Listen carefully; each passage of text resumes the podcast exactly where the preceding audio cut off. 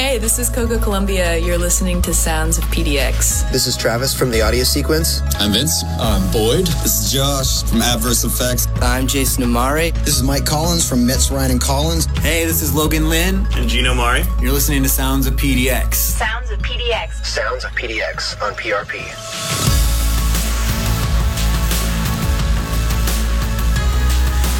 Happy Tuesday evening, and thanks for joining me here on Portland Radio Project. Sounds of PDX is back. I was off last week, but this week I have very special guests studio or stereo RV in studio with me. Guys, thank you so much for being here. Thank, thank you. Uh, I have to give props where props are due. Uh, Mike Berling from PDX Spotlight sent me uh, the human uh, single. I guess it was just the link before the release. And man, I was just blown away immediately by uh, the sound. And, and there is a new pop scene coming up in Portland, and I just felt you guys were exactly what we needed in addition to that scene right now.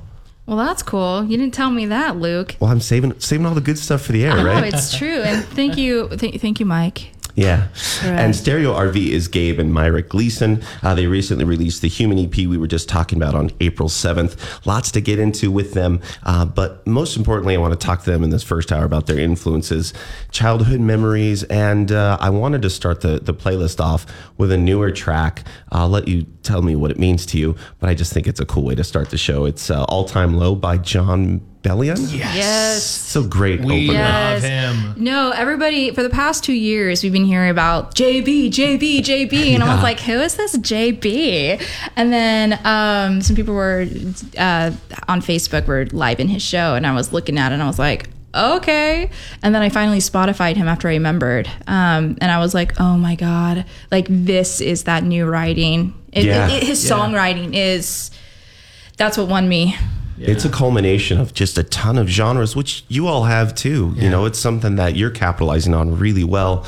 Um, and if you haven't seen this record cover, it's pretty cool. It looks like a Disney drawing almost. Yes. It's a really cool animation.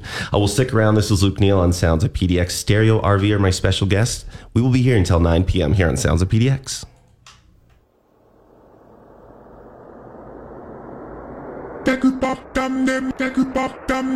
I was the knight in shining armor in your movie. Would put your lips on mine and love the aftertaste now. I'm a ghost, I call your name, you look right through me. You're the reason that I just can't concentrate. I, I've been trying to fix my pride, but now you're broken. Now you're broken.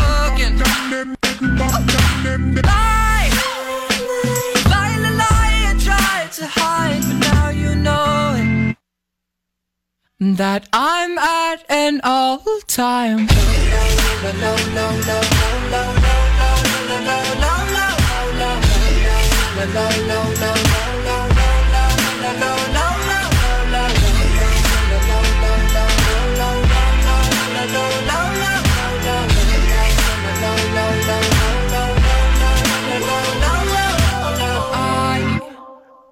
Was the prototype like three stacks on that CD. An example of the perfect candidate now. All your girlfriends say that you don't want to see me. You're the reason that I just can't concentrate. I, I've been trying to fix my pride, but now you're broken. Now you're broken.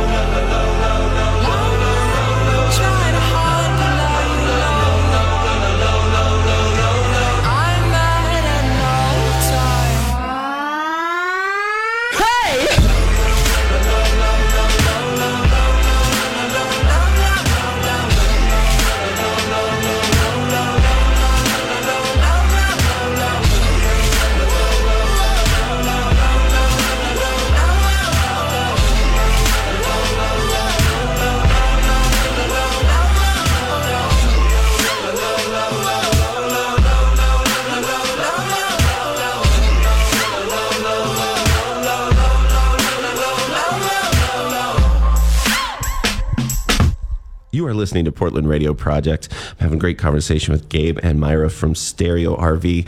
Um, I wanted to dive in and immediately ask you about your first memory with music because I think that's a, a pivotal uh, thing in everybody's musical progression. Oh, you want me to start? Okay. Yours is much longer. I think I think with music, like I um I feel like I'm an extrovert introvert, and so when I'm deep inside in in my thoughts, I would usually just run to my uh, room as a moody teenager, and I'd have lots of journal um, entries. And so um, Eminem came out during my time in like sixth grade and I got really into rap music and I really thought that I could rap. So I thought that I would be like the next like female the first female like white rapper. Right. And um but that didn't happen. Long before Iggy. Uh, long before 80. Do you remember Lady Sovereign? Yes. Yes. Oh, right on. And I was like, dang it, Lady Sovereign took it, but she was dope and now she's not even in existence. I don't know. Um, so what I used to do, my sister was learning how to play piano, and my dad got her a Casio keyboard, and so the Casios came with those built-in drum beats. the Bossa Nova Jam. Everybody likes. that was almost my favorite. Oh, yeah. Um, that's so funny. Um, so I would create these little like within our demos because we had the you know where it would, it would remember so you could record, and I would write raps for my sister and my brother. And when we had family come over about like once a month, I would round them up in our living room, as my mother would call it, the formal living room, and uh, I would make them sit down and listen to these raps. And the raps were literally like, "I'm Myra Hart. Yes, I'm the greatest fart." I mean, literally Just awful. the dumbest thing. Trapper was- Keeper lyrics, right? oh, Trapper Keeper. Yes, my dreams. Um, and so that was my first like window into songwriting and um, performing and music. And it was like Eminem and you know like Eiffel 65, like blue da ba dee da ba die. I I didn't have a very Were you into neo soul at the time, like Flowetry, Jill Scott, hip hop influenced vocal? no, uh, because on the other side of that, I was listening to the Grateful Dead. Got it. and Pink Floyd and the Doobie Brothers and the Allman Brothers and my father explaining why he no longer liked the Doobie Brothers because they canceled a performance so therefore he yeah I was raised on all of that and I'd listen in the car with my dad and he's like this is music and Eminem is is not music and but Trying to convert you to the Oh, old of ways. Of course, of course. And to this day, Grateful Dead traumatizes me. um, so that's my little story. That's where I was first introduced to to music and and writing was Eminem and rap songs. Wow. How do I follow that? Yeah, I know. Oh, Jeez. shut up. It's a wonderful cocktail. Oh, well, the first memory I can think of, um, well, the first time apparently I expressed musical liking or talent, apparently I was like three or four, and my mom got me one of those like cheap Fisher Price colored pianos that have like eight tones. Right. And apparently there was music playing or whatever, and I was trying like following it on the little Fisher Price piano. But uh, my great grandfather always played like jazz records and Al Green and Sam Cooke, and I would always just listen to those. And the first instrument I actually picked up was um, upright bass. Oh, right on. And so I joined a jazz band, gosh, when I was in middle school, and then I got a guitar like right after. And then in between the interim of upright bass and guitar, um, I heard who Bobby McFerrin was. And my mind was just blown away with the vocal manipulation and the tapping and the more original side of beatboxing, because beatboxing actually originated from African roots and the language and the dialect and the clicking and all that. And so that started me into like, whoa, what is beatboxing? Now you can make these sounds with your mouth. And then to top the addiction, Police Academy came out, and I was gifted with Michael Winslow and all Yeah, of his yeah. cool little sound effects, and that just kickstarted the addiction. Like I would beatbox nonstop. I get told from my parents like, "Shut up, you're not making music." I'm like, "You don't understand me, Dad. It's music." Like. So uh, It I, is. yeah, I would just escape any any conflict, anything, bad day at school, whatever. Just go in my room, close my door, beatbox, play guitar, play upright bass, and just hours upon hours just digging and practicing. Um, it was I can't remember who the artist is, but it was last year around this time. I had some artists in the studio, and they brought me some influences, and they brought in. Thinking About Your Body by Bobby McFerrin, as you did as well. It's next on the playlist. Um, but they said something that was really cool. They said Bobby McFerrin's Don't Worry, Be Happy was their gateway drug to everything good that he does. Yes, I was like, absolutely. That's still a really great Yeah. song. Pe- People don't think that he wrote it because people automatically think of uh, Bob Marley. Bob Marley, Sure. Don't Worry, Be Happy, and he Bobby McFerrin's actually the one who wrote it. Well, yeah. So look at me. I'm happy. Yeah. Um, You know, when we walked into Tortolandia because it's literally right down the street. You can come stalk us if you want. Um, that was I was telling uh, I was telling you earlier about that was the first place that gave us a gig in Portland was Tortolandia, and so it was like really nostalgic for us to be driving down and wondering like where's the PRP.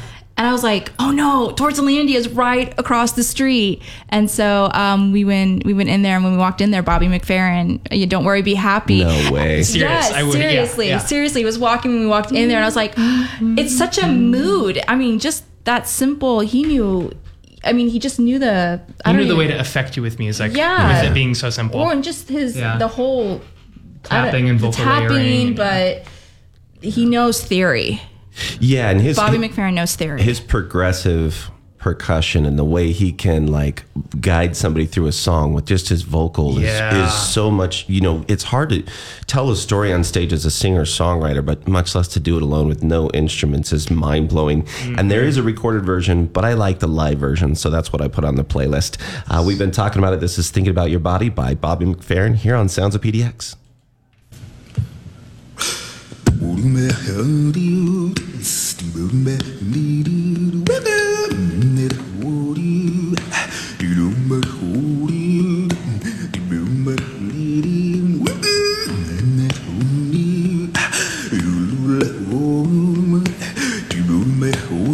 Oh, baby, I'm thinking about your body.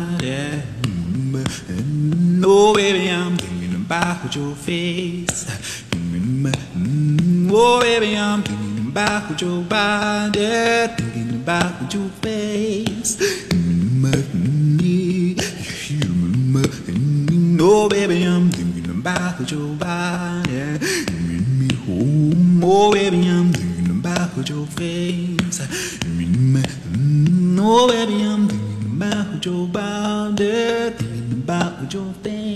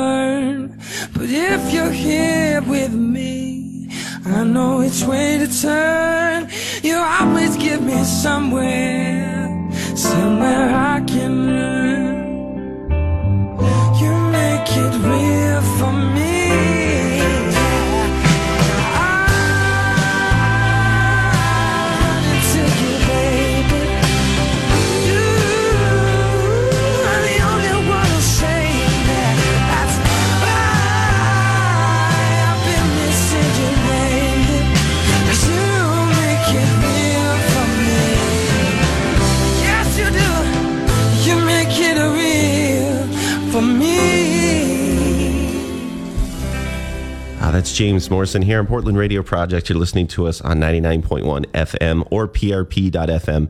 If you're joining us on your mobile device or on the web, hit us up on the talk board. Say hello to myself or Stereo RV. They're my special guests tonight. Uh, I want to give a big thanks to PDX Spotlight for hooking us up with the playlist tonight. Right now, you can see adverse effects and. Uh, that was live at Doug Fir from Mogo. That was a really incredible show and great experience. Uh, coming up soon is Arrows in Orbit, Skull Diver, and Rare Monk. More great Portland bands. But back to one of my favorite Portland bands, and you have been ever since you've been on my radar. Stereo RV is with me. Uh, before the break, Gabe was talking about his first instrument, and I don't think you said yours, Myra. What was your first instrument other than your voice? Um, well, actually, do you want to know the real thing, I actually didn't think I could sing till I was 19. What? No, um, literally, I wanted to be an actress for the longest time. And even though I was writing these corny little like rap songs, I really like journaling and writing. But I was really into like theater and acting. And I think a lot of people in high school remember me as that girl that was always singing Michael Jackson songs. And people would literally throw quarters at me to get me to shut up. Oh. Yeah, I know. I was also the person that would slide around on banana, So weird. And then have That really works. Sliding on it, bananas totally, really works. it totally does. It totally does. And the teachers come by, they're like, "You're gonna clean that up, right?" And I was like, "No, There's a reason it's in the cartoons. Um, it's true. real- No, it really does work. It's slippery. You all should try it out there in your high schools. yeah, not. I'm encouraging there.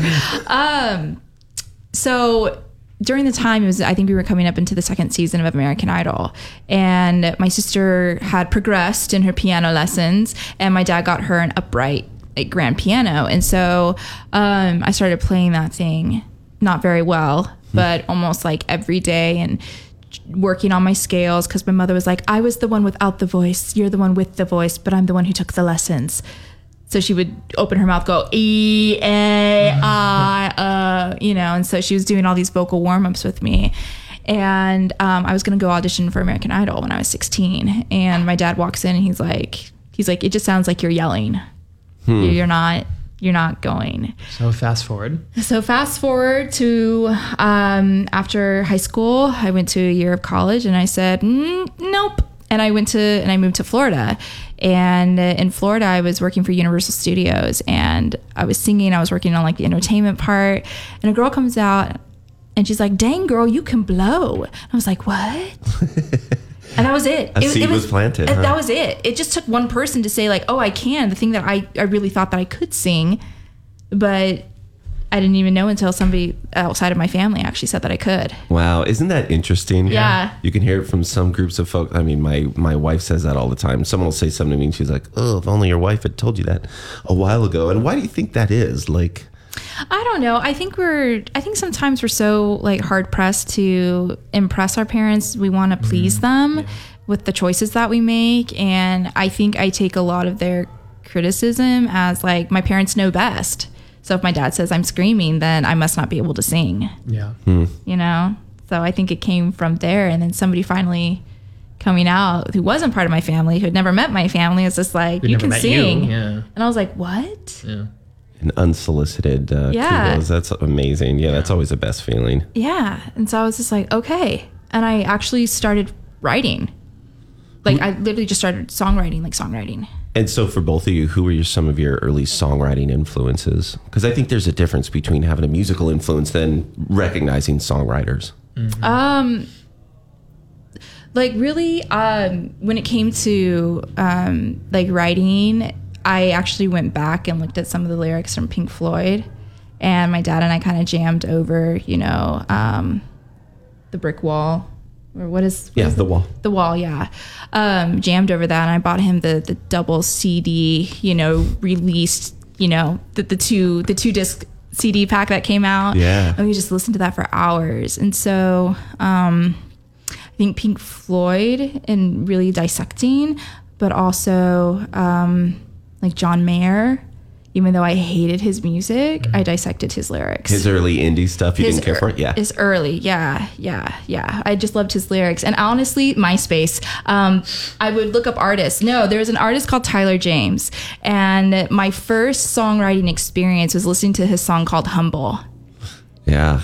Yeah, and it's like humble, humble, humble. You know, just something really, but that was it for me. That It's was a like great song. that's what songwriting was. Yeah. Yeah. You know that song Humble? I do, yeah. I'm really glad you put it on the playlist. And uh, it's one of those songs that it's the pinnacle of a pop song or a, or a, an anthemic song is the crowd can sing along by the end. Mm-hmm. I mean, that's what it's all about. Yeah. Yeah, that was that he was and I gosh, I was 18, 19 when when I learned about Tyler and on MySpace and I was I was done. I was like, I'm your fan. I'm your biggest songwriting fan.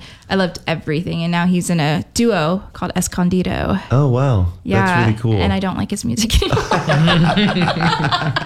I loved his early stuff, but I don't like the stuff now. But, you know, changes. Hey, yeah, everybody has art they can contribute Yeah. to, to our stories. Exactly. Gabe, how about, how about you? What are some songwriters you look to? Oh man, um, when it comes to our songwriting, um, Myra does most of the lyrics, ninety percent of it. I'll give a couple, you know, words here and there and feel like I wrote a whole song, but um, I do mainly the all the instrumentation, and the melody. Um, I a lot of jazz, anything instrumental. Um, I, one of my favorite songs is Led Zeppelin, "Over the Hills and Far Away." Just the acoustic guitar in that is just so good. So I'm a big finger uh, picker with my guitar. Um, Andy McKee, uh, Yeah, well, that's Carlos what- Santana. That's how it usually happens. Yeah. Is, I'm, is I'm literally just like on my messing guitar, just messing around. And Yeah, then and she'll I'll be be like, like, "Wait, ooh, ooh, I like stop." that. Stop. You know, the because benefit of being married and living together, you Yeah. can hear the noodling. And, yeah. And so I was just like, stop. And I said, like, click it, you know, and like, let's, like, now let's look at verses or let's at chorus and he'll start doing this. Well, And I well, said, well, no, yeah. no, no. You'll have me play like the same two chords for like three hours. Okay, because I'm like, I'm can't we just start at the chorus? No, we have to go back to the We do. beginning. Like I have to see. it's very annoying. No, when we were in the when we were when we were getting this project done, it was. I know it's annoying for our producers to be like, no, like I'm not going all the way back. And I said, but I need it for my own creativity. I need to hear it from the start to where we are. And it sucks for most people, but I can't help the way sometimes I work. I know that I can improve, but you know, it's Eh, good enough. Oh well. Thanks, guys. Well, let me You're tell welcome. you, it's it's working. So whatever the process is, keep that going. Lots of arguing and well, you never let me have a voice. I do. I just And then we take coffee, come back, and we're, we're good again. Yeah, or he gives me food and I'm less hangry and less angry. Hashtag truth. Angry is one of my favorite words. I know. Uh, well, next on the playlist, we're going to turn back to that. Uh, who brought in Aretha Franklin? That was me. Yeah, this is respect. I mean, it's That was no Aretha Franklin. Like when you talk about Blues Brother was my first introduction. Like my father and I would religiously Yes. watch that movie. When it was coming on, we would tape it too, like on the TV and make sure that we stopped it before the commercials came on. of course. Um, but no, Aretha Franklin, like when my dad talked about her, she talk, he also talked about Tina Turner, and he said, I mean, those were like some big musical influences for me. So Aretha Franklin was the first song that I thought that I could actually sing pretty well in a gospely voice. I love it. Yeah, she's tried and true. A gospel musician, blues groundbreaker, studio musician who just has so much more work that hasn't been released from all these sessions that Yeah. people don't know about. I mean, there's an endless array of honors for Aretha Franklin. Always proud to play her here on Portland Radio Project. You're listening to Sounds of PDX. We will be back more with Stereo RV.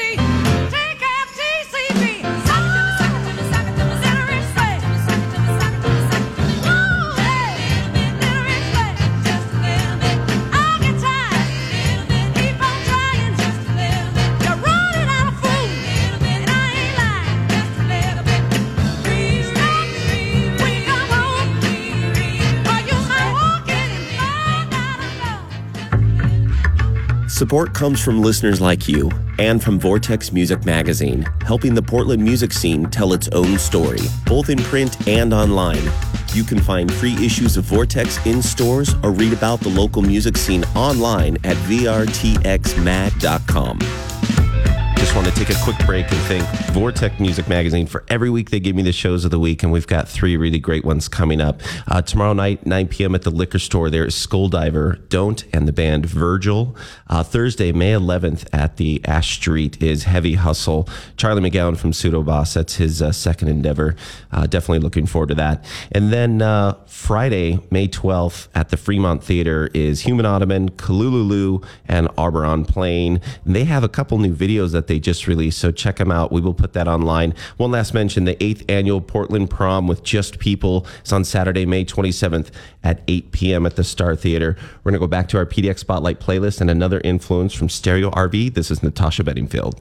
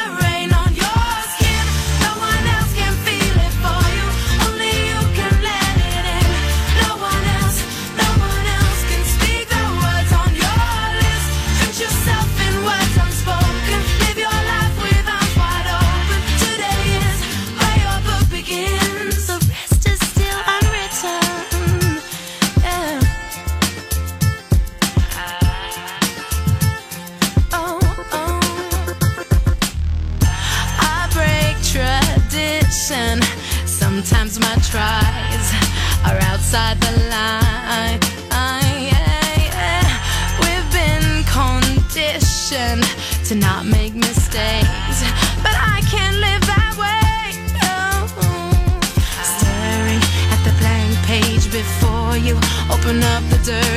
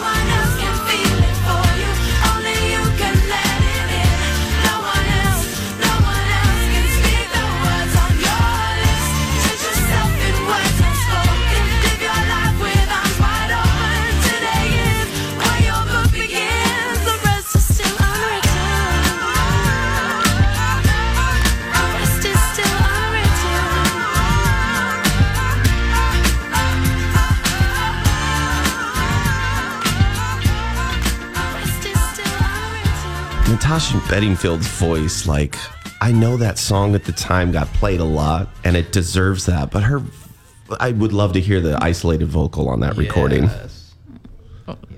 I can't provide that for you. I got a guy who'll give you a good deal. Luke's looking at me. Black market. Yeah. Uh, you're Yeah. listening to Sounds of PDX. This is Luke Neal. I'm here with Stereo RV tonight.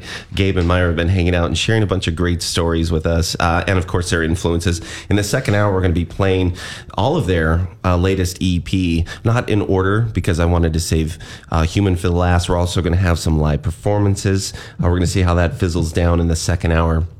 And that kind of is a nice little segue to uh, Gabe. I would like to talk to you about beatboxing, how you got into it specifically, and the dynamic it adds to your live performance. Because again, that was something that Mike Berling was uh, really taken aback by. Oh gosh, where do I start? Uh, beatboxing has been a battle of addiction for about 13 years. Um, I got into it. I, I after I had done my guitar and my bass. I like I said, I, I found out who Bobby McFerrin was, and just just what what he does with his voice and how he's able to do three tones and, and tap and add a fourth element. I really tried to start, you know, doing what he did. And um, I would listen to just a lot of instrumentals, a lot of drums. I've always loved beats. I've always loved low tones. And so I would just listen to a drum and try and make that sound and just listen on repeat and on, on repeat on repeat. And then Police Academy came out, Michael Winslow added, just blew my brain. I, I'd gotten the beats down. I'm like, you can do that with your mouth? Like you can go like with your voice. I was like, how do you do that? And it's just been years of You asked him personally. I, I did, yes. Yeah. I, yes, I sent a carrier Winslow. pigeon. I'm like, Mr. Winslow. and and he responded with, you know, like, like something like that, you know. How Voice- uh, beatboxers talk to each other. Voice memos Yeah. back and forth. Yeah. And so it's it's it's it's been an amazing journey. It's been hard. There's been some things that- you can ask Myra when I'm learning a new sound. That's all I do. I don't talk. It's literally nonstop, like 24 hours a day, trying to do it. I've never uh, contemplated murder before until he starts doing it. I don't blame her. There, there's one that's called lip rolls. They're like, like that. I was doing that all the time. My lip had swollen because I was doing Black it so blue. much. Black and blue. No way. Serious. And now I'll literally do it one time, and she'll be like, "Stop it." No, because he thinks. He lip rolls and he thinks. Or I just he, do it or all the he, time. Or he's like clicking in the car or he's just tapping things and I'm just like, oh my god, my anxiety is at an all time high. That's also marriage, though. I saw a really funny thing on social media the other day. They said, "I didn't realize how much of married uh, of marriage life would be hearing someone else clear their throat." Oh. totally or like if they cluck. Oh my I'm, I'm a god. clucker. At Like, night, like, like clucking, like when going to bed or randomly. like, my my mother used to cluck at night and then Gabe clucks at night. It's just the clucking like a chicken. You're meant to be around it. No, and I don't know In what like it 10 years, she's is. gonna have PTSD. Like, no, don't hit that drum. No, don't hit that drum. and so then after I started to get the basics, my big thing is of there's a lot of beatboxers out there who can make crazy sounds, but when they get down to the basics, they lack. My goal at a performance is I want people to question if I have a beat looping, if there's a drum kit, and that's what we get at our shows. A lot of times people will be peering around the corner. They're like, you know, is there a drum back there? Are you do you One- have a beat? Yeah, one guy literally walked up right in front of us for performing a, performing a song. Um, I think it's a Salem show. He walks right up and he's looking just down at our feet, and it was really awkward. And then he just walks off. Yeah, yeah. He was like, He was looking no. for a sequencer or something. He was yeah. looking for something. I think he was so taken aback by it. And then I saw him get out his phone, and I think he was doing something like, "Oh, this guy, these guys do not have drums." Yeah. This is bonkers. Yeah, Yeah, and that- so I spent majority of the time, probably the good ten years, really refining the basics, and I can trick people's ears with you know just simple drum sounds. And then when YouTube came out and started to get really popular, like then I mean, you could I could type in drum beats for one hour, and it would have just all these drum beats, and then EDM scene got big, dubstep came in, and so I started learning a lot of electronic stuff and. It's oh, I'm always learning something more, always annoying my wife more and more, one day at a time. But hey, if it pays off, right? I, I guess it pays off. Only if he's paying me. Fool, you got all the money. What you talking about? Give me your twenty Ends dollars. up back on the on the record, right? Uh, speaking of which, I want to talk to you about the formation of the band. Uh, we were talking a little bit off the air, but talk to us about how that came to be and kind of some of the original work that you uh, put together. We actually met what six years ago now. 2011. Yeah. June 18th, 2011. She's much better but with who dates. remembers? You do. You remind me every day. We met at a teen singing competition. She was performing while the judges were tallying votes. It was a teenage singing competition. Yeah, I just Uh, covered that. Deaf one. Oh, Anyways, It's delay effect. And so, yeah, sure, we'll go with that delay. so, and uh, for whatever reason, I was tasked with doing security while they were counting votes because it's such a high profile event, I guess. And she started singing, and I was automatically just drawn to her. I'm like, whoa, who is this? And so I went It's and saw me, her. Mario. It's me, Mario. so I went and saw her perform, and I was just blown away. And then at the after party, I was making a fool of myself. And Myra can take the story from here because she likes to embarrass me. I don't. Yes. It was the after party, and he was beatboxing because I wanted to see what some of his beatboxing looked like. And so Sure. all these young girls are circling him, and I'm sitting there, and he's beatboxing. I was like, "That's really cool. I would love to use him on a record." Because before we were Stereo RV, the Gleasons, we were solo artists. So I was in the studio at the time working on my solo project, and Gabe um, did this cool beatbox, and I was like, I could totally use that in one of my songs. And um, after the after party, we were cleaning up, and he's walking behind me singing Bruno Mars. Your eyes, your eyes. Oh gosh. So and, and he's like, Can you help me get a girlfriend at my school? Because the funny part about Gabe and I is that I am a cougar and I'm timeless. So if you put those two things together, I'm just really old. I'm totally kidding. Yeah, you're so old. Oh my gosh. But Gabe was still in high school when we met. So it was very much like, I'm not touching that, and he's not touching this, and we're going to just work on music. Was that weird? Yes. Yeah. Oh my god, I don't think I could tell my mother. I was like, "Mom, hey, look, I'm dating this guy in high school." oh my god, mother, Myra, what are you thinking? Like no, no joke. At our wedding, um, her mom went and came up and gave a wedding speech, and in it, she literally said, "Oh yeah, back you know, Mara used to pick Gabe up from school, and then they'd go to the studio." And we're like, "Oh my gosh, so embarrassing." Like she was not my nanny Yeah, or babysitter. No. Like let's clarify. We're But talking started, a few years. Yeah, we started at things uh, very professional, just just working on each other's music, and then we started hanging out more, playing more, and then we wrote our first song. We wrote, actually, yeah, we wrote our first song in the ground of my living room after Myra had her first cup of coffee ever in her life. yeah, I, I heard you all gasp on the air. Yes. Well, Um, you know, cigarettes and Portland. coffee was what I was raised on, so you know, didn't want it. Um, but we wrote our first uh, our first song on the floor there, and we started performing that. We did like a little, what was it, Salem's Got Talent. oh, it was awful. We were under the name One One Sound, at the time. We did Salem's Got Talent with that song, and made it all the way to like fourth place. Oh wow. well, it was the time when you know Taylor Swift was still doing the country stuff, and all the girls wanted to be Taylor Swift. So all the young girls won, and I was like, "It's rigged." Yeah. Yeah.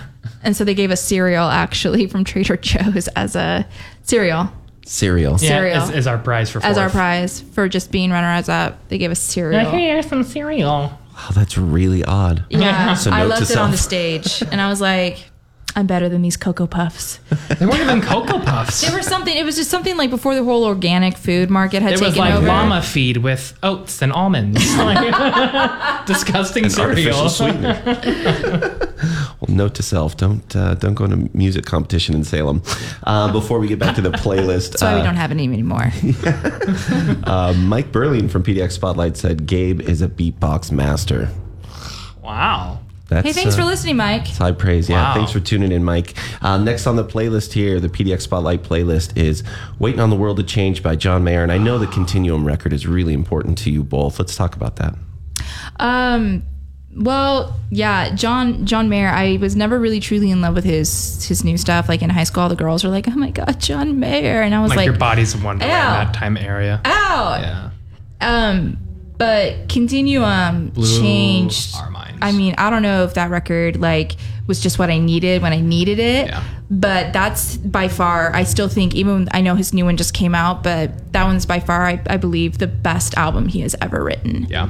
Yeah, I think front to back, it's it's definitely one of the best and warranted all the Grammy nods and awards that he got. Um, whether you love him or hate him, this Continuum album should be in your collection. Uh, this is Waiting on the World to Change by John Mayer here on Sounds of PDX.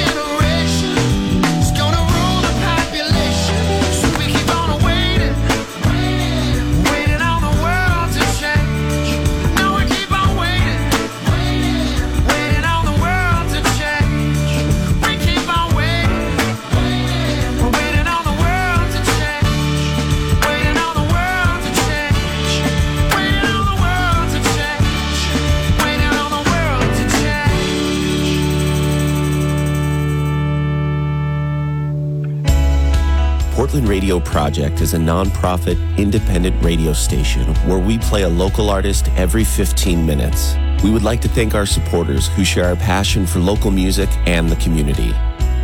Portland Center Stage. PCS inspires our communities by bringing stories to life in unexpected ways. Bill R. McCracken, accounting, tax, and financial services. Premier Motorsports of Vancouver. Special thanks to Rick Johnson and his staff. Yeah, we want to give a shout out to our supporters. They make what we do here possible. And speaking of which, I want to uh, put this on your calendar. Save the date. Uh, Sunday, May 21st, we have a PRP pop up music festival and fundraiser right here. We're going to have six local bands. Your food and beverage with admission will be included. $10 early tickets, $15 day of. Uh, this is to help us keep local music on the radio. And uh, I think that's important so we can share with the masses great bands like my guest tonight, Stereo RV. Thanks again for joining me, Gabe and Myra. Um, we were talking before the break there about the formation of the band.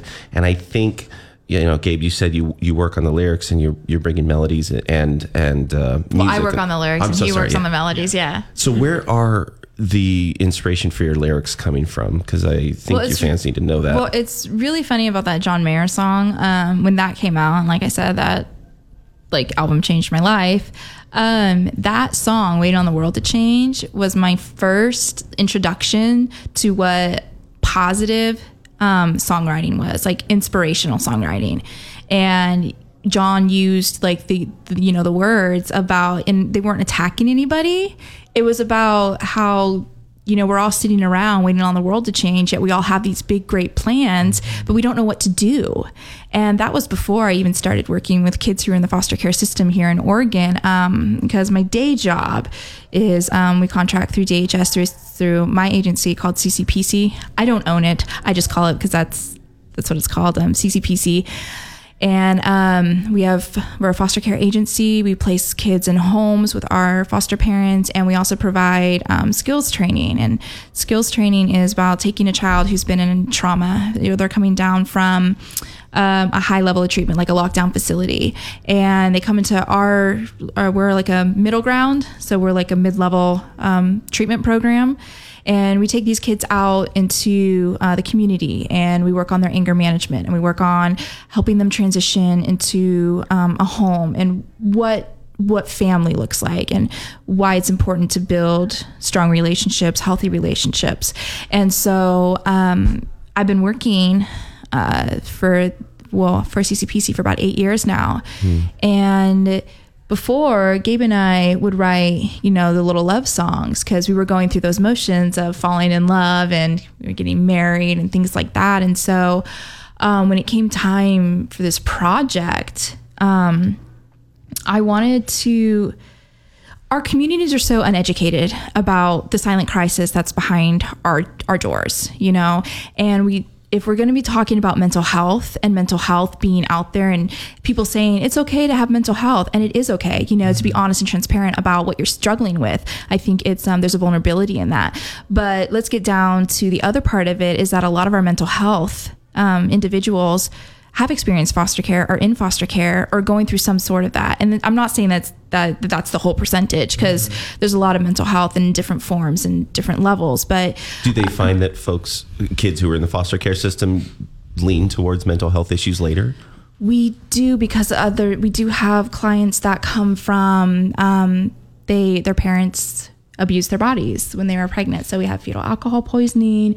We have a lot of those. And what's really crazy is that children born addicted to drugs is risen 323% since 2012. Wow. 323%. That's incredible. Our drug culture is out of control. yeah. we glorify drugs, you know. And I was watching this um, social experiment video where this this guy he he plays homeless and he sits down on the side of the street and he asks people and his sign says I just for drugs." need money Yeah. for drugs and alcohol and people are walking by yo man stay high stay high Oh no. Dropping money, dropping but when he puts out a sign like I'm a single dad, homeless this is my family with a daughter down um, on his on his lap, a homeless lady comes up to him and says, "You need this more than I do." But she was the first person because everybody walked by. Wow. That's that this is where we're at because I think the reality that we could that our society could be doing this and kind of throwing it underneath the rug. Like when you when you look at media we glorify drug use. Like yeah weed weed weed drugs drugs drugs you know? And um a lot of these kids are coming from those families where the police came in and raided their home and then they were taken by DHS. And so the kids blame DHS for ruining their lives. Let me have my family back. Sure. And I talked to them. I said, well, one, one kiddo, I just had to be really direct. I said, if your parents were responsible enough to take care of you, you would be in their care right now. And I said, I know you blame DHS. I know you probably blame me because I'm, you know, quote unquote, paid to work for you. Um, I said, but you're let's where let's where are we placing our blame? You know, um, here DHS is is we have caseworkers who are overloaded. They're they're working eighty plus hours a week taking care of children that are not even theirs because nobody wants to take care of them. What's the best if someone wants to know more about this? And I think it's important to bring up that May is uh, National Foster uh, Foster Care Awareness Month. If someone wants to know more about this and look for resources, who are some of the organizations they can look into? And I'll put those links on our talk board. Well, one of the cool things that we did with our EP release, um, Human's been out for about a month now, is we partnered with um, uh, an agency called Every Child and Embrace Oregon because since 2011, we Oregon has lost 500 beds and nine programs. We are keeping children in uh, the juvenile system much longer than they should be. So we're institutionalizing children right now. Just because we don't have a home for them. For shelter Yeah, reasons. because we don't Yeah. have, we, we literally don't have placement, and so every child uh, it's it's um it was created by foster parents. Um, is every child it's a volunteer program, and what they do is they have people volunteers come in and they sit with these children, and they're finding and they're getting more more um more people applying to be foster parents based on these interactions that they're having with the youth. And this youth could be he could have gotten just like kicked out of a foster care placement. The foster home can no longer take them. They're entering in foster care. And so what was happening is this child was being told no no no. No you're not wanted. No we don't have a home for you. No this person just said no. And so when you have that you know that's that's a lot of rejection. That's Sure. a lot of harbored anger. And that's like if their parents didn't want them why would anybody else want them? Mm-hmm. And when we're when we ourselves the ones that come from nurtured homes even we look for love and we try and find that love. And so when we're trying to explain love or this is how you love someone this is this is appropriate love how can you teach that if they've never had it? Sure. you know? Yeah. So um, what every child does is they come and they sit down with the kids and they and embrace Oregon. What they do is they bring coloring books and boxes and they give it to the child and we personalize and that this was made for you so that they're entertained, they're doing stuff.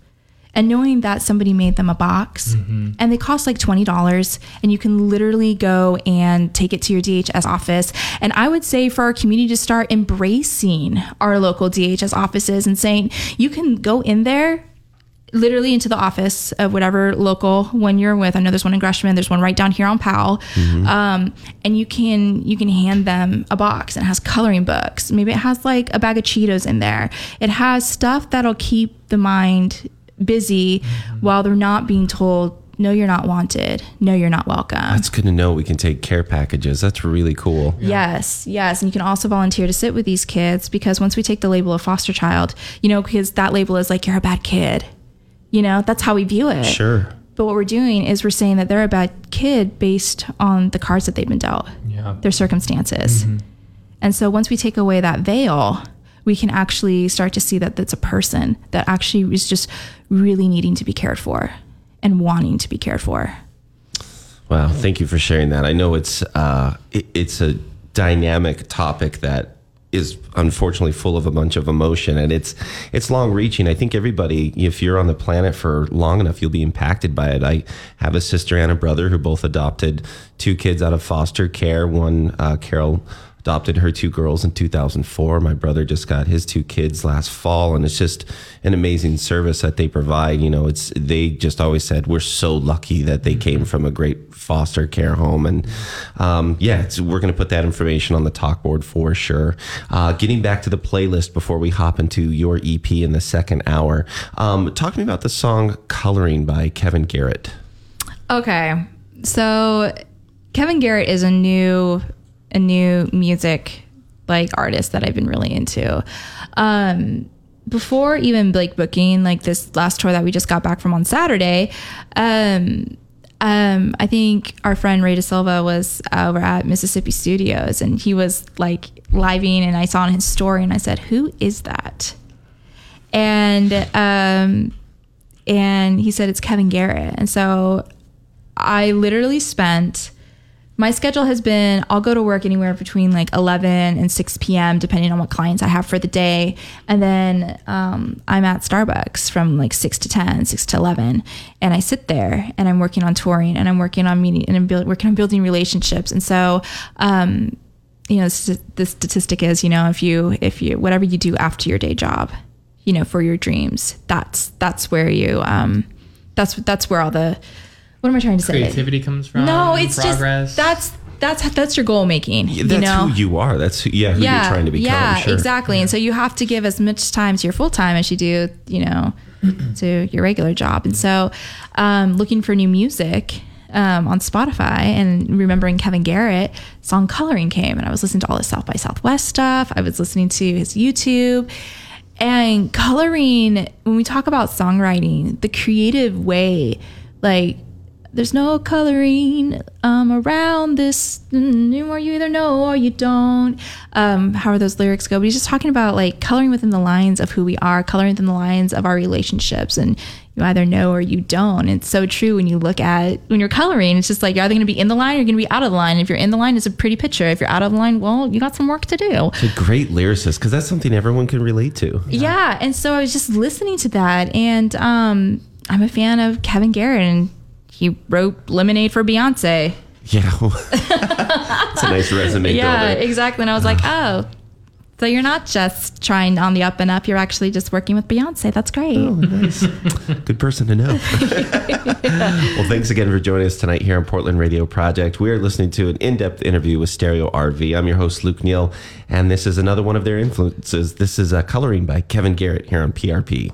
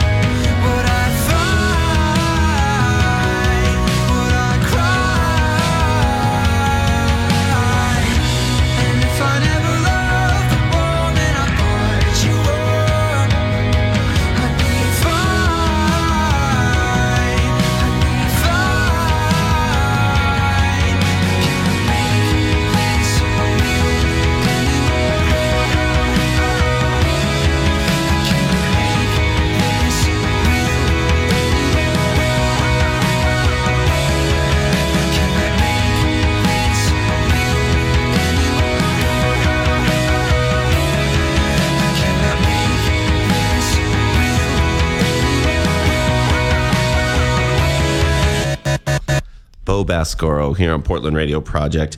He shared the stage with Stereo RV, my special guest, at their uh, EP release. And that was back in April, right?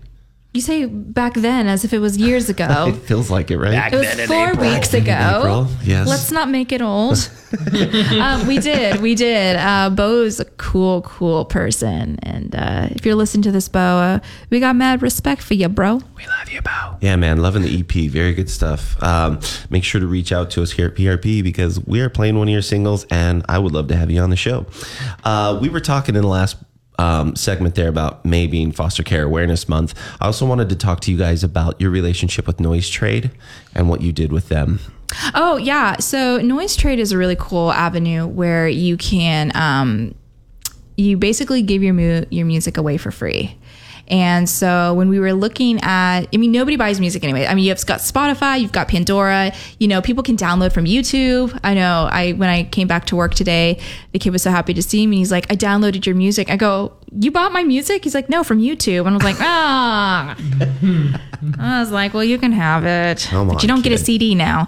Um, so when we look at music, music is not it's not valued anymore. And we spend thousands of dollars in the studio to make something and to put it out in this world and all the money for merchandise and all the money for touring.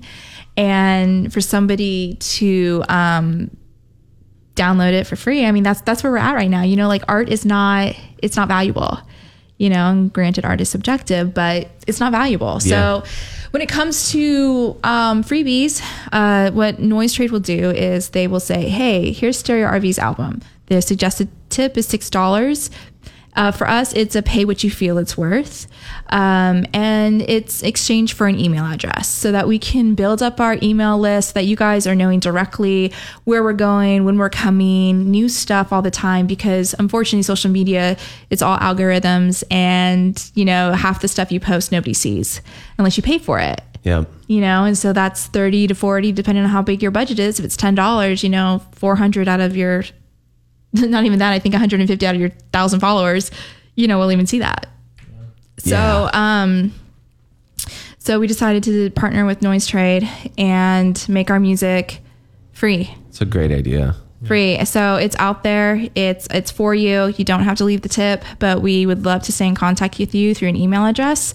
And um, i think you guys are going to dig the tunes so Yeah. I like anyone who listens to the show knows I've been playing uh, Human um, ever since Mike. I, I I've got to figure. it out. I, th- I still have the email. I think it was January, February. But um, yeah, I mean your your record is worth the download and worth the purchase. Um, is there anywhere locally like Music Millennium that can pick up a physical copy?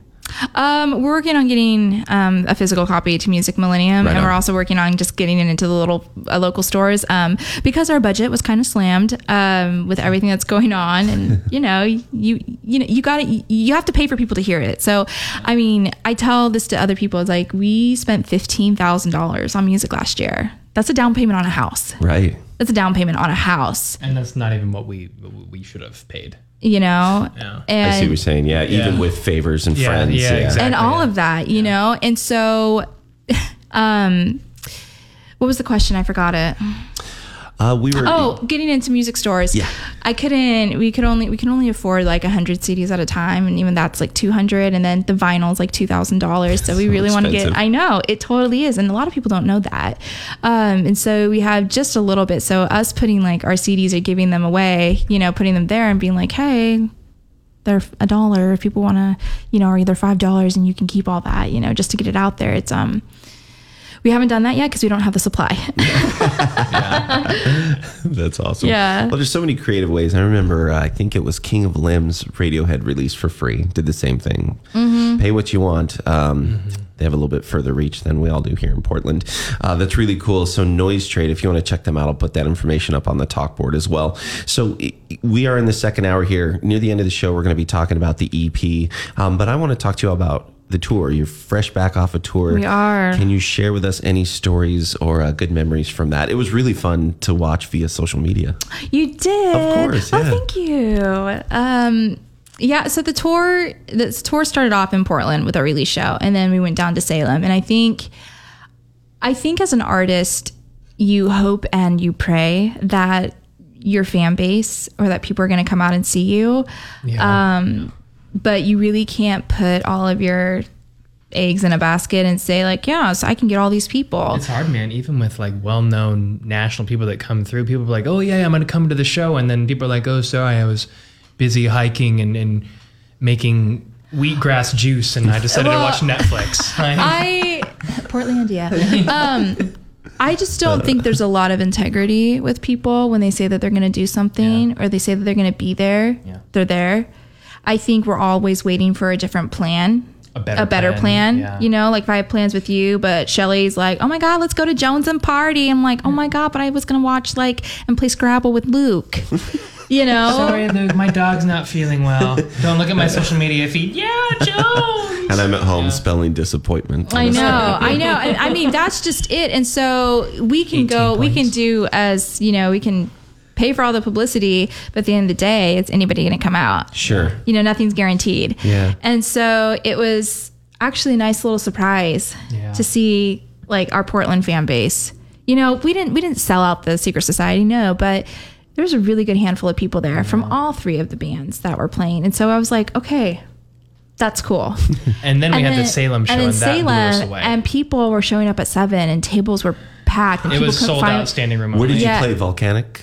No, no, no. We played no, we- um, 1859 Cider Co. Okay, right on. yeah, Awesome and so um, it was well, it wasn't sold out because we did ten dollars suggested Well, I mean, donations. like, we couldn't get any But- more people in there. Okay, Yeah, you were but the, it was- you were capped it. It was Yeah. packed. Yeah. It was so packed, and um, that was I was talking to people, and I was just like, "Hey, I see you're sitting in the front row, house show style," and she's like, "Yeah, we saw you at Vagabond Brewing like all those years ago," and I was like, "What?" Oh wow. pe- you know i'm just reminded that people are listening and people care. And um, i think that was like the main theme that was going on with our tour is that we're just so humbled once again by people people wanting to help you and saying like you guys have affected me in this way that um, I've got a floor you can sleep on, or I've got a bed that you can sleep Yeah, on. that's a And big that- deal. Yeah, Yeah. That, that makes a huge difference to us on tour. The fact that someone is just so kind and so willing to be like, no, you're not sleeping at a rest stop. Like I have a bed or I have a couch. Like come to my place. That that that makes a huge Yeah, impact. On I mean, and we had a couple people just who were just like, "Where are you guys staying?" I was like, "Oh, in a rest stop." And they're just like,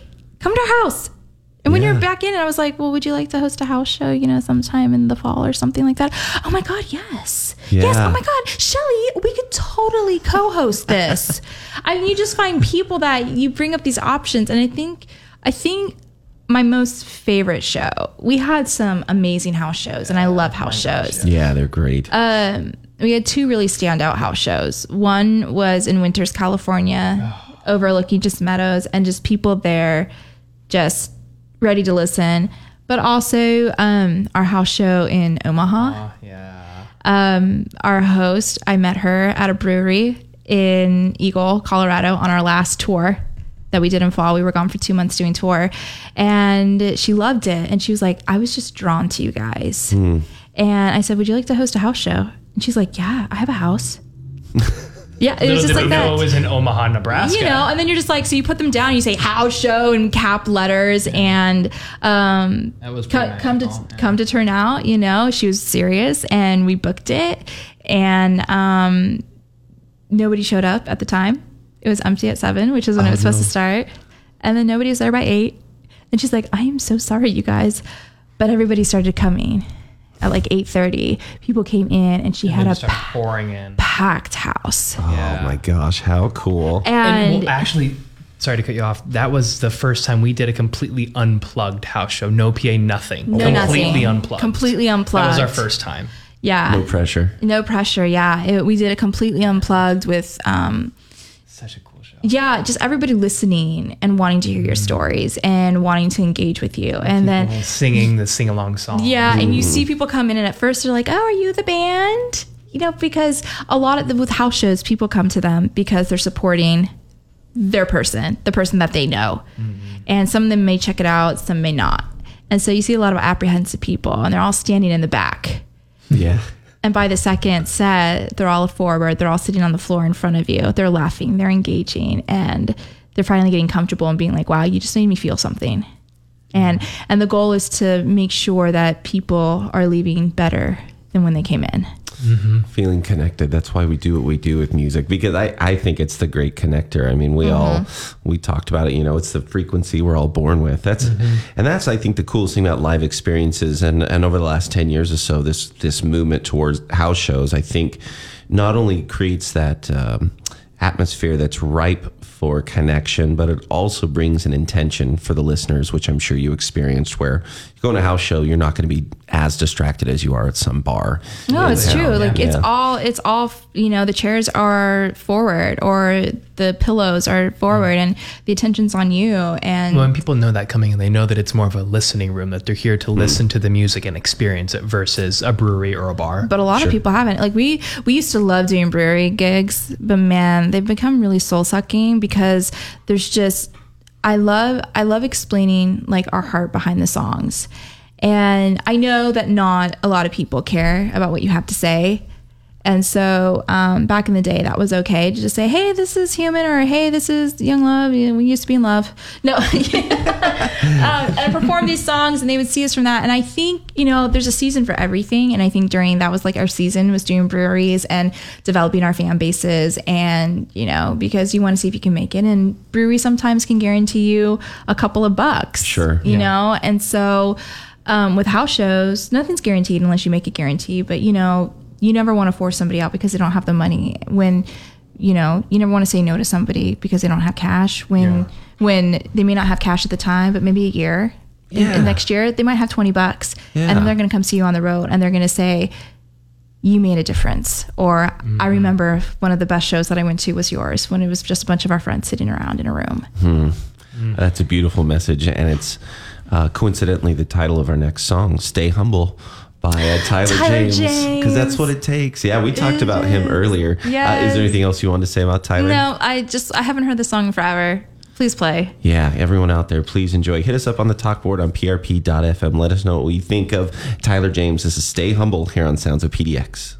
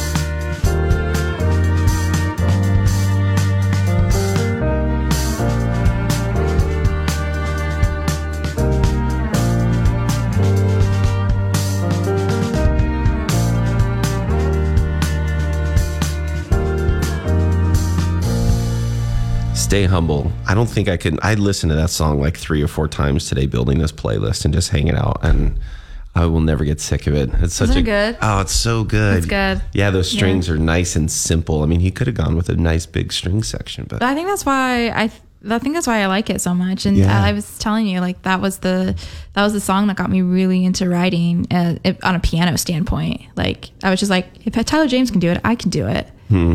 You know, so that's where it, literally that's where it started, and then musical theater, and then I was going to audition for Enchanted Forest to do one of their plays um, for the summer program, and uh, she sent me like sight reading stuff, like oh, like that I had to learn, like, and I was like, I've never been trained to sight read. Yeah. And so I went to the woman. Um, I was doing uh, Bye Bye Birdie at Chemeketa Community College when I was in high school, and uh, I said, "Can you play this?" And I just watched her hands, and from there I was like, "Okay, I can do this." look at you. That is so cool. Yeah, but I won't play it during a show. It's I, I feel like I'm looking at keys more than I'm actually engaging with the audience. So Sure. I'm just like, meh, I'll just use it for writing. Yeah, good for you. Yeah.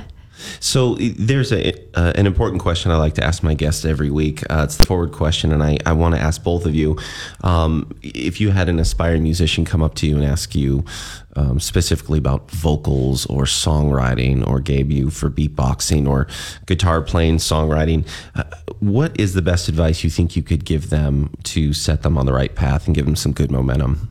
Well, with vocalism, I mean, it's it's if you can sing, then for me, when I was training my voice, I would do a lot of opera, like Hayley Westenra, um, Charlotte Church, you know, a lot of those, just trying to warm it up, and then scales. But I think the most important thing is with people in music is is songwriting. You know, because you can do a lot more with songwriting than you can with your voice. You can do a lot with your voice, but um, with songwriting, um, that's where the money is really. Sure. So I think I think you have to identify what you want to do in music. If you just want to be a vocalist, then maybe the voice is you know for you. Um, or maybe it's just doing YouTube videos, or maybe it's you know singing in a group, you know, strengthening and always trying to do something with your voice with songwriting. Spend the money and go to a conference. You will. Those conferences is what made Gabe and I better songwriters and Yeah. understanding what people are wanting, what they're listening to in your market. And go on Spotify and go to those Discover weekly playlists Yeah, those are really. you're gonna good. find what people are talking about and um, that's my whole thing is is get involved if you find a vocalist ask them what they do to get that trill or or is falsetto you know like how do you go from your falsetto to your head but it, i mean you can even get a you can just get a vocalist a vocal coach to do that But I but mean, you have YouTube. you have youtube Yeah. It's an you know, incredible resource. I mean, if I had I had that learning guitar, geez, Right. well we wouldn't we wouldn't have made all the mistakes that we've made luke this is so true. No, but if you like decide, I think the most important thing is decide what you want from music. You know, if you just want to sing, then sing. Hmm. You know, Yeah, it's really good because people can get scattered with their option these days. You know, they, Mm-hmm. you can get GarageBand on a on your phone now and get down the rabbit hole.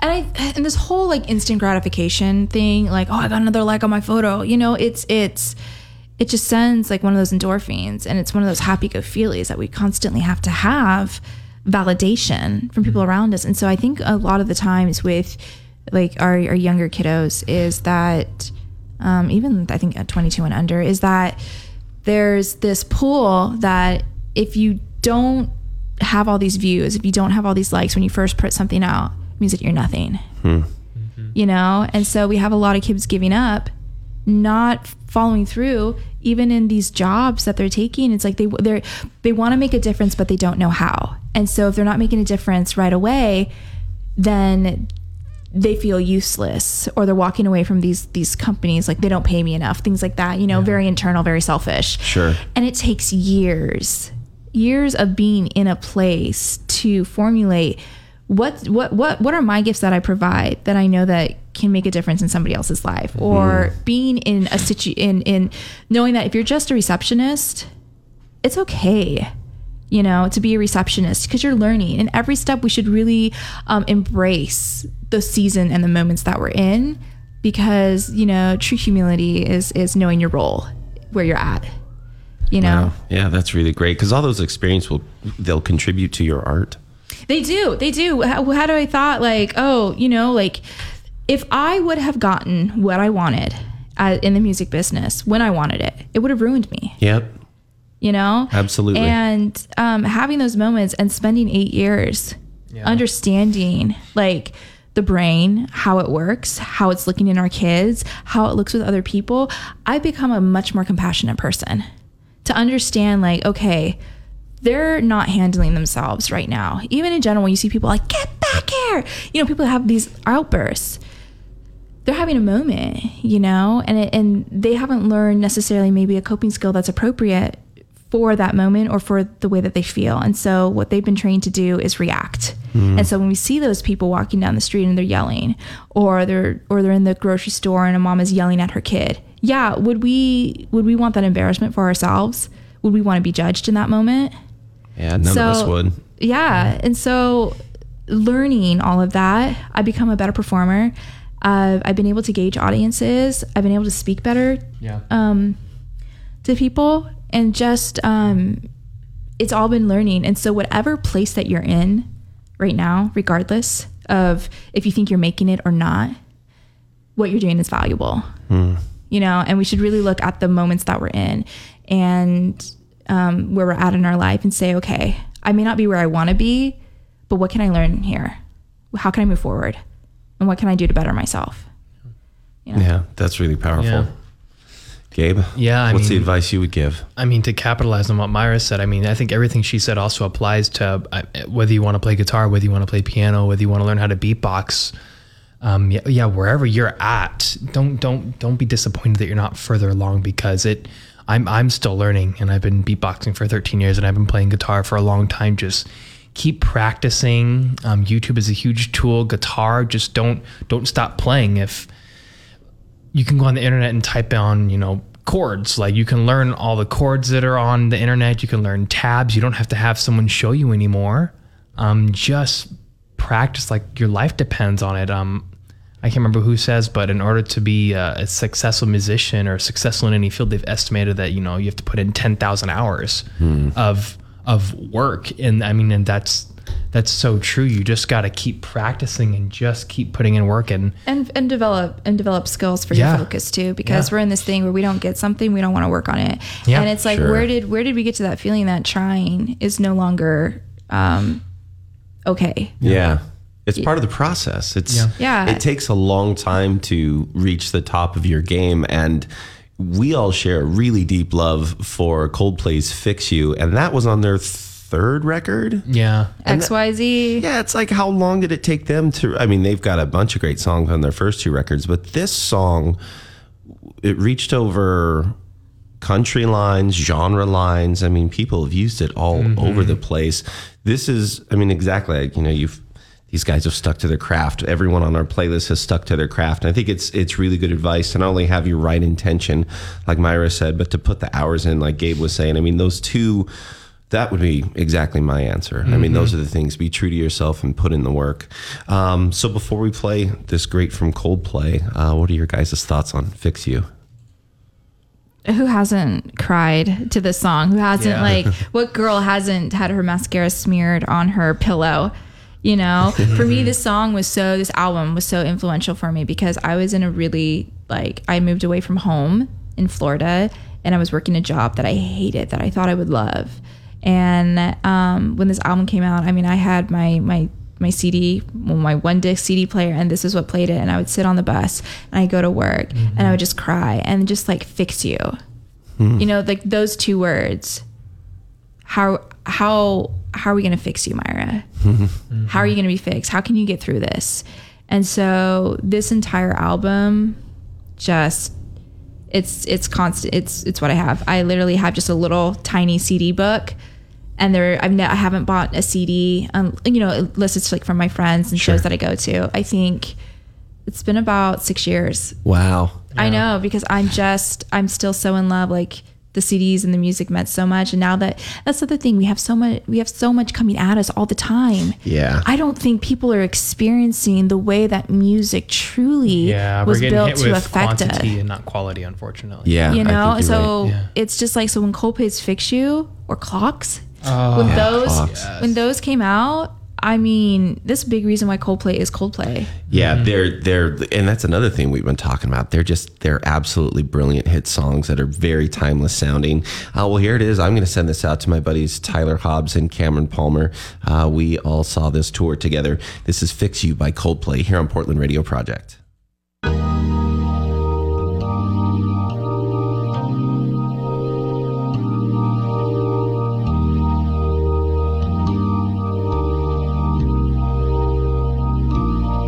When you try your best but you don't succeed.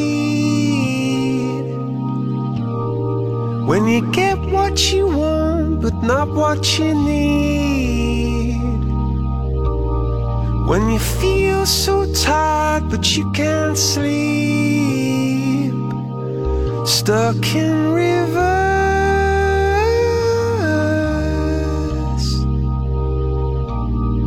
And the tears tears come streaming down your face.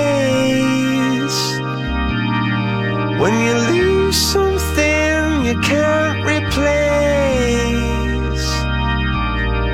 When you love.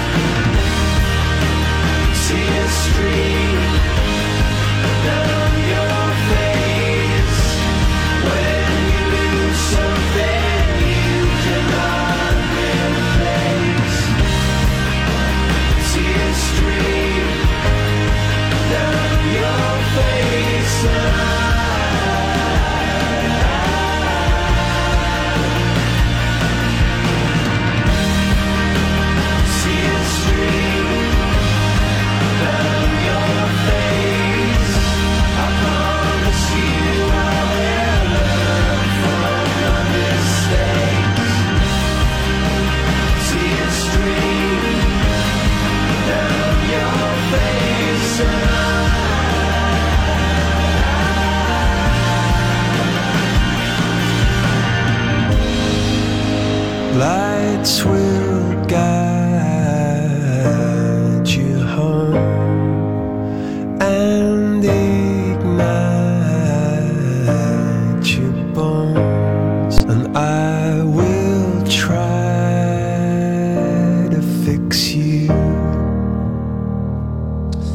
Love, love, love, love, love that song. That's Coldplay Fix You here on Portland Radio Project.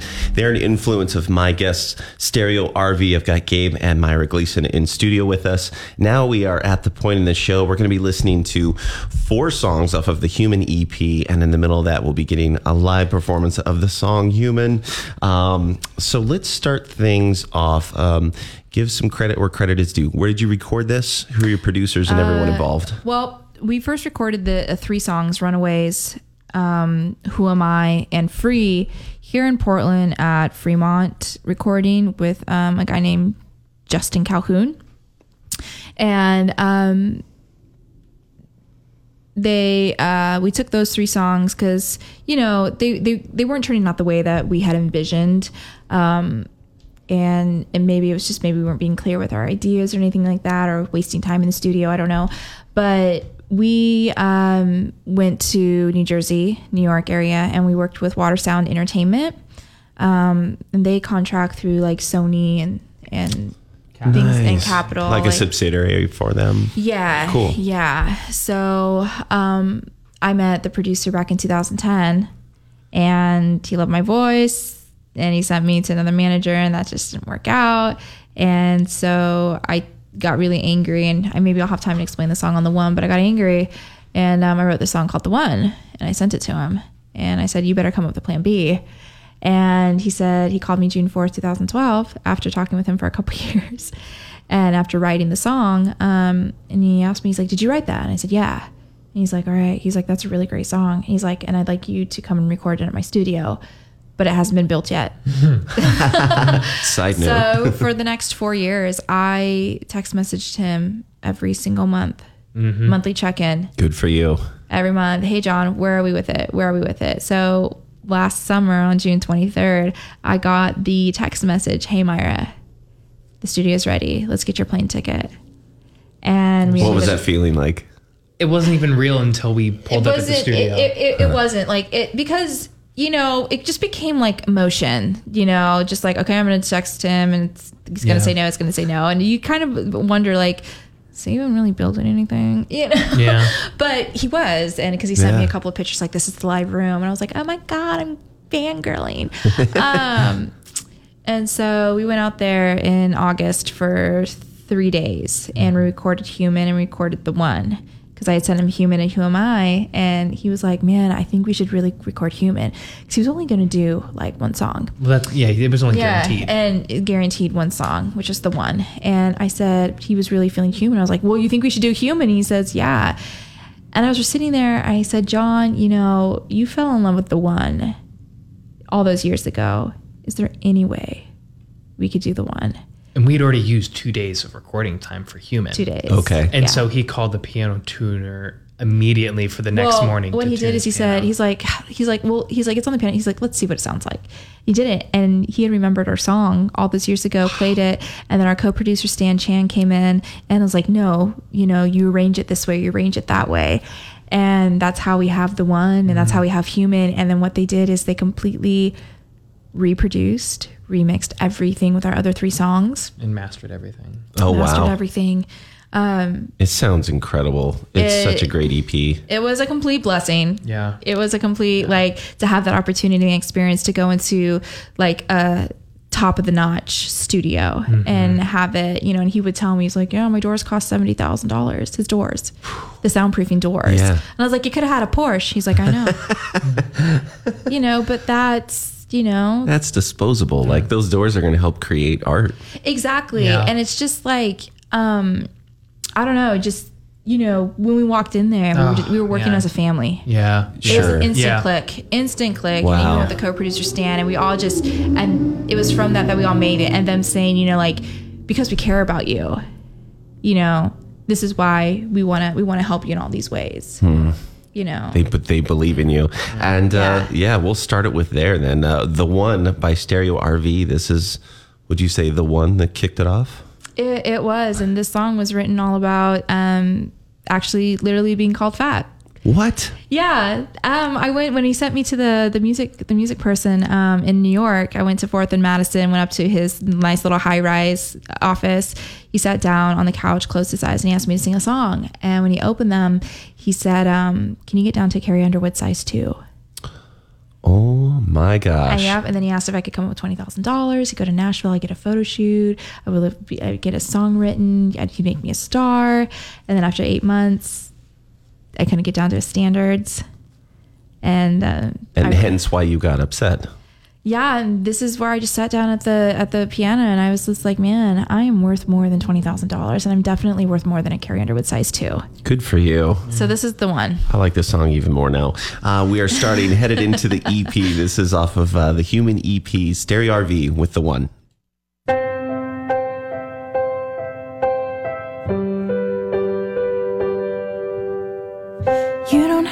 be anyone than who you are right now. You don't have to say anything to blend into the crowd. You are the lonely one, the one who leads the way. You are the person that'll make a difference today. You're the one who can climb a mountain into a battle and win. You're the one who can stand next to the tallest tree and never feel the wind. Cause the oceans might be raging and the storms will come. But you stand on this earth like a soldier. You are, you are the one. You are.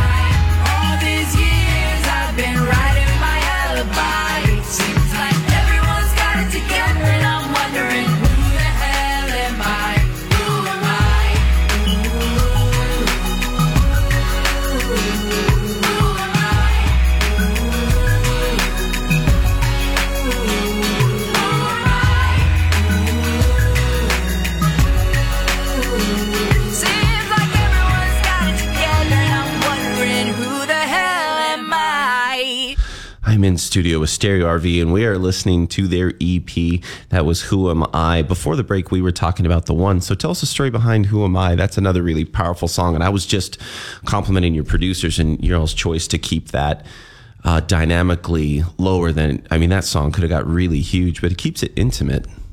Yeah, well, with Who Am I? Um, uh, on the other side of skills training, we have a program called P180, and it's usually kiddos who have come from like prison or juvenile detention, and they've got some years on their head. Like some have like 40 years on their head, and if they don't use this program to change their behavior around, then they're going to go right back to prison, and they're going to get charged with that. So um, their their pro their probation officers put them into our program. Um, we have a contract and things like that, and usually when I'm going in there, I mean, a lot of them are just these these boys, and they're just you know they're trying to be men. They don't know how to be men. A lot of them come from gangs. Um, broken families and so they have a chip on their shoulder and they want to be hard because they're with another bunch of guys they don't want to show their true colors Sure. um, and so I'll usually come and be like, "Hey, man, where you from?" And uh, one incident was we had a kiddo that was in there, and I said, "Hey, where you from?" And he said, "I'm from Astoria." And predominantly, what I have to tell people when we're on tour, Oregon beaches, Northwest beaches, are predominantly we're poor. You know, we have we're poverty stricken um, communities on our beach towns. I mean, they're not lavish. No, they're not coastal You know, resorts. they're not at all. I mean, Cannon Beach is a coastal resort, but I think that's it. You yeah, know? but just down the street, Seaside is stricken with poverty. stricken with poverty, Yeah. even though everybody goes there for the tourism, Mhm. you know? And so, as we both know, like pregnancy, alcoholism, drugs, rampant eh, on our beach coastal towns. And so, um, in my head, I was like, oh man, so you're just doing a bunch of drugs, huh? and he was like, no. He's like, people do that, but I don't. I have family issues. And I was like, wow, you know, here I am assuming the worst of the kids that I've been working with. And I think a part of that was, for the most part, I think a lot of us are like that, you know, even with our family and our friends. We still assume the worst. We still make fun of them. We still have these inhibitions that we can say what we want to say and maybe there's not a lot of re- consequences for our behavior and things like that. And so it really just punched me in the face and be like wow i just judged this kid Hmm. based on where he came from. And how many of us have judged people and um, that are trying to get away from their past that are not identified by their past anymore? And so this song is called who am i Yeah. well that song was yeah It's so good. And- and I love too the way they captured your vocals in the, especially in headphones. If you haven't heard it, like this whole EP is is produced and recorded really well. But uh, it's nice to be surrounded by your lovely voice, Myra. ah why thank you So speaking of which, you guys are going to play the title track right now. We're going to have a live in studio performance, a stripped down version of "Human." Um, any, uh, I mean, the, the song speaks for itself. Could you tell our listeners about the origin of the track? Um, human came from obviously the work that I do with um, the kids in the DHS foster care system, but more importantly, a lot of them would come to like they get in my car when I pick them up from school or for their sessions, and there's just this feeling of inadequacy. There's this feeling that they um, they don't fit in and they're never going to fit in. You know, their peers have families, they're um, and they're run by ten people. They're caseworker, maybe they have a probation, um, their casas, all of it, and so when you look at their little circle of people, they don't have anyone that they're really close to, and they don't have anybody that they're um, that isn't really being paid to be with them. Hmm, I see. You know, so if all of your family was being paid to be with you, would you really think that they had a valued interest in you? Right. Yeah, they're part of the program. Yeah. Yeah. Wow, that's humbling to think of. So when it came to writing human, I wanted to get down to what is it that makes us that? And what is a way that I can shine a light on them as people, but also to give them a song that can be their own anthem. Like through it all, no matter what I've been going through, no matter what I am going through, I'm human down at the core. And I think we all need to be reminded that we're going to make mistakes and we're probably going to, maybe we're going to smash somebody's laptop or we're going to punch somebody in anger. You know, you can't change the action, but what you can do is change yourself afterwards Hmm. and have a little bit more grace that I am human, I'm going to make mistakes. And um, that's that's the basis of it. Acceptance. I love that. Yeah. Well, the airwaves are all yours. Ladies and gentlemen, this is Stereo RV live on Sounds of PDX.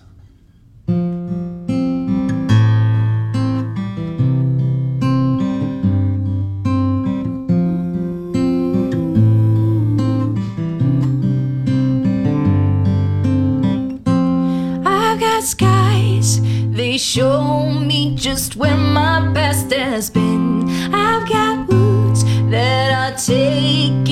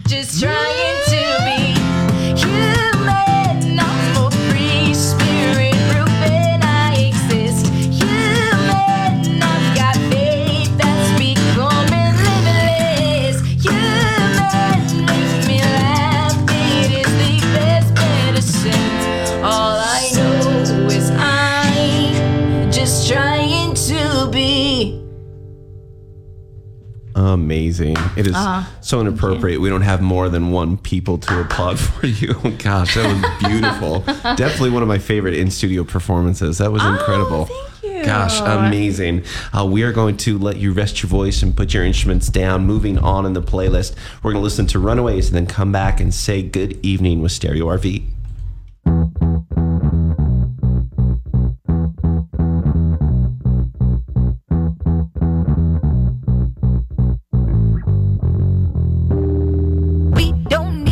Need we go freely. Don't need no one except the lost and the needy. We have more fun with Jack and Mary. We survive while we have a good time. Up on the tracks where the holy rollers ride. Past the graveyard is where the dead bones lie. Prayer is to stay alive. Now cross to the other side. Ooh,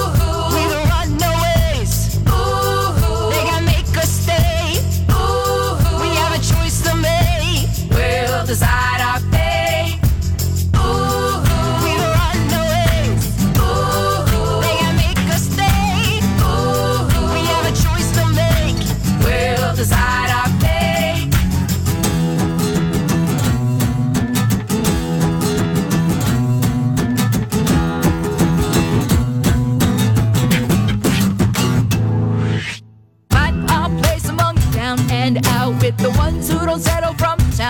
town.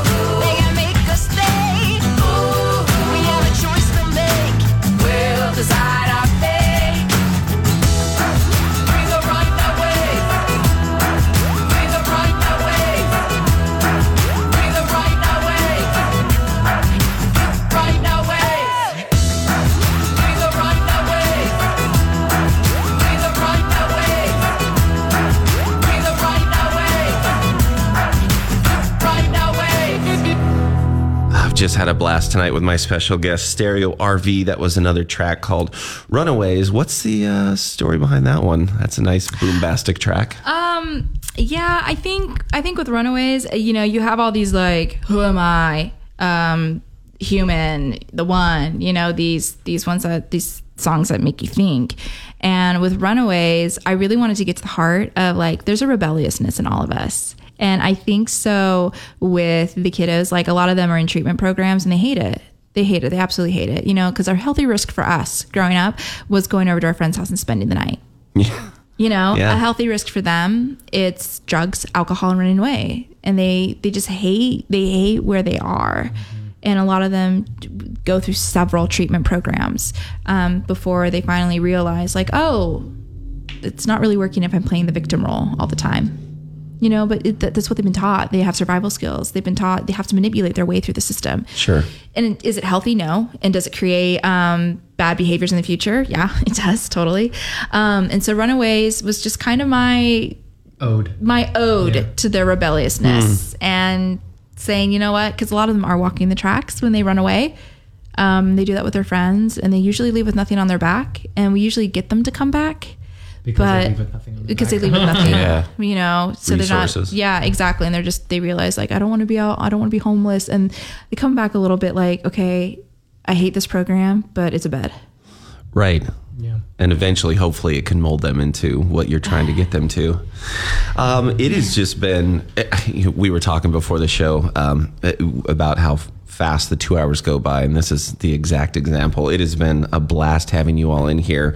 Um, before we play um, Free, uh, which is another one of my favorites off of the EP for sure, I would like you all to be able to say your goodbyes or thank yous to anyone you would like, and then uh, I'll have you introduce a song for us.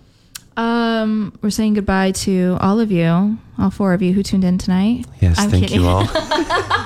I'm kidding. Um, foster, you know, it's it's Foster Care Awareness Month, and so we just want to make sure that you guys understand the silent crisis that's behind our doors, and um, to maybe um, receive a little bit more education about what's going on and and our school system and our people and our drug culture here in Portland, and um, the whole meaning behind this is a you know people say.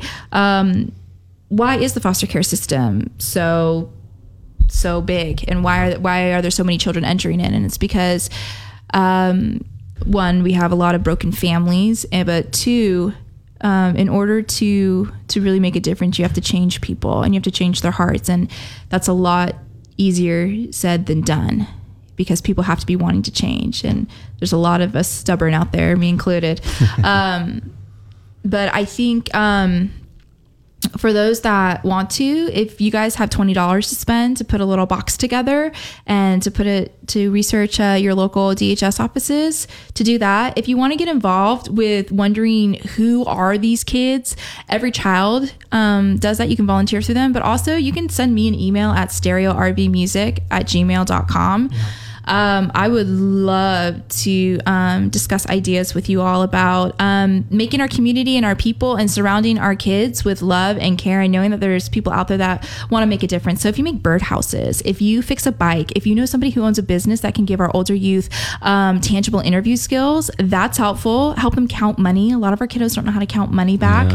Um, anything that everybody has something that they can do to contribute. And so I want people to start thinking out of the box. Okay, here's this issue. We have a huge issue in Oregon. We have a very high uh, foster care rate, and we have a very high drug culture. And um, you know, people say that those things don't go hand in hand, but when we're working with our families, that's a big common factor on why our kids are in DHS and foster care. So if you want to rally around, um, we want you to rally around um, the kiddos and just you can just send us an email or embrace Oregon every child. You can look at their websites. Um, you can look at our website, stereorv.com. We um, have videos out there right now and download our album and share it because nothing will happen without you guys um, sharing and just saying, Hey, I heard them. And to your friends and saying, Here's the EP. It's free to download.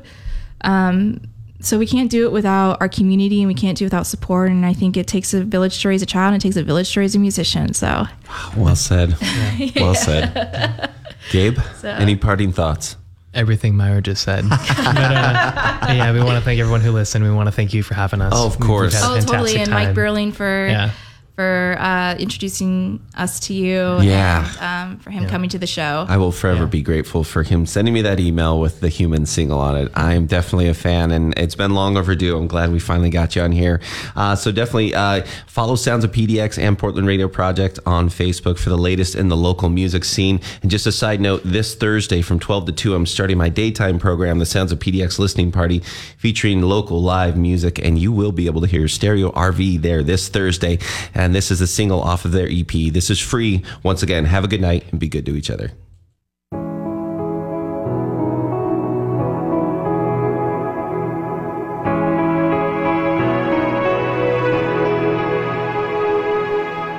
Gravity, gravity is pulling me down, downtown where the losers and the sinners hang out. All the lost souls who don't wanna be found. Been coming here for a while now. Secretly, I've made it my hideout, the one place they can't put me down. Cause these secrets, they have become my demons. I try to shake the reasons my knees fall to the ground. My life, my life is on repeat. It's all I have these days. I wanna turn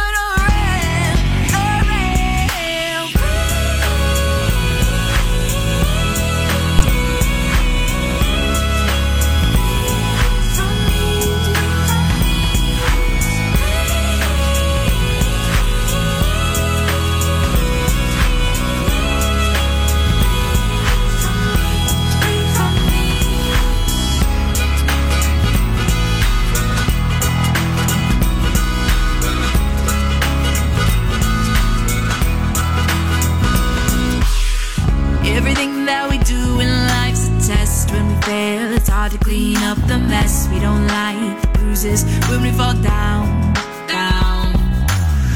Can't tell you how long it took me to find out that I had some growing up to do. All these years I was hanging out. All these secrets, they have become my demons. I try to shake the reasons my knees fall to the ground. Life, is on repeat. It's all I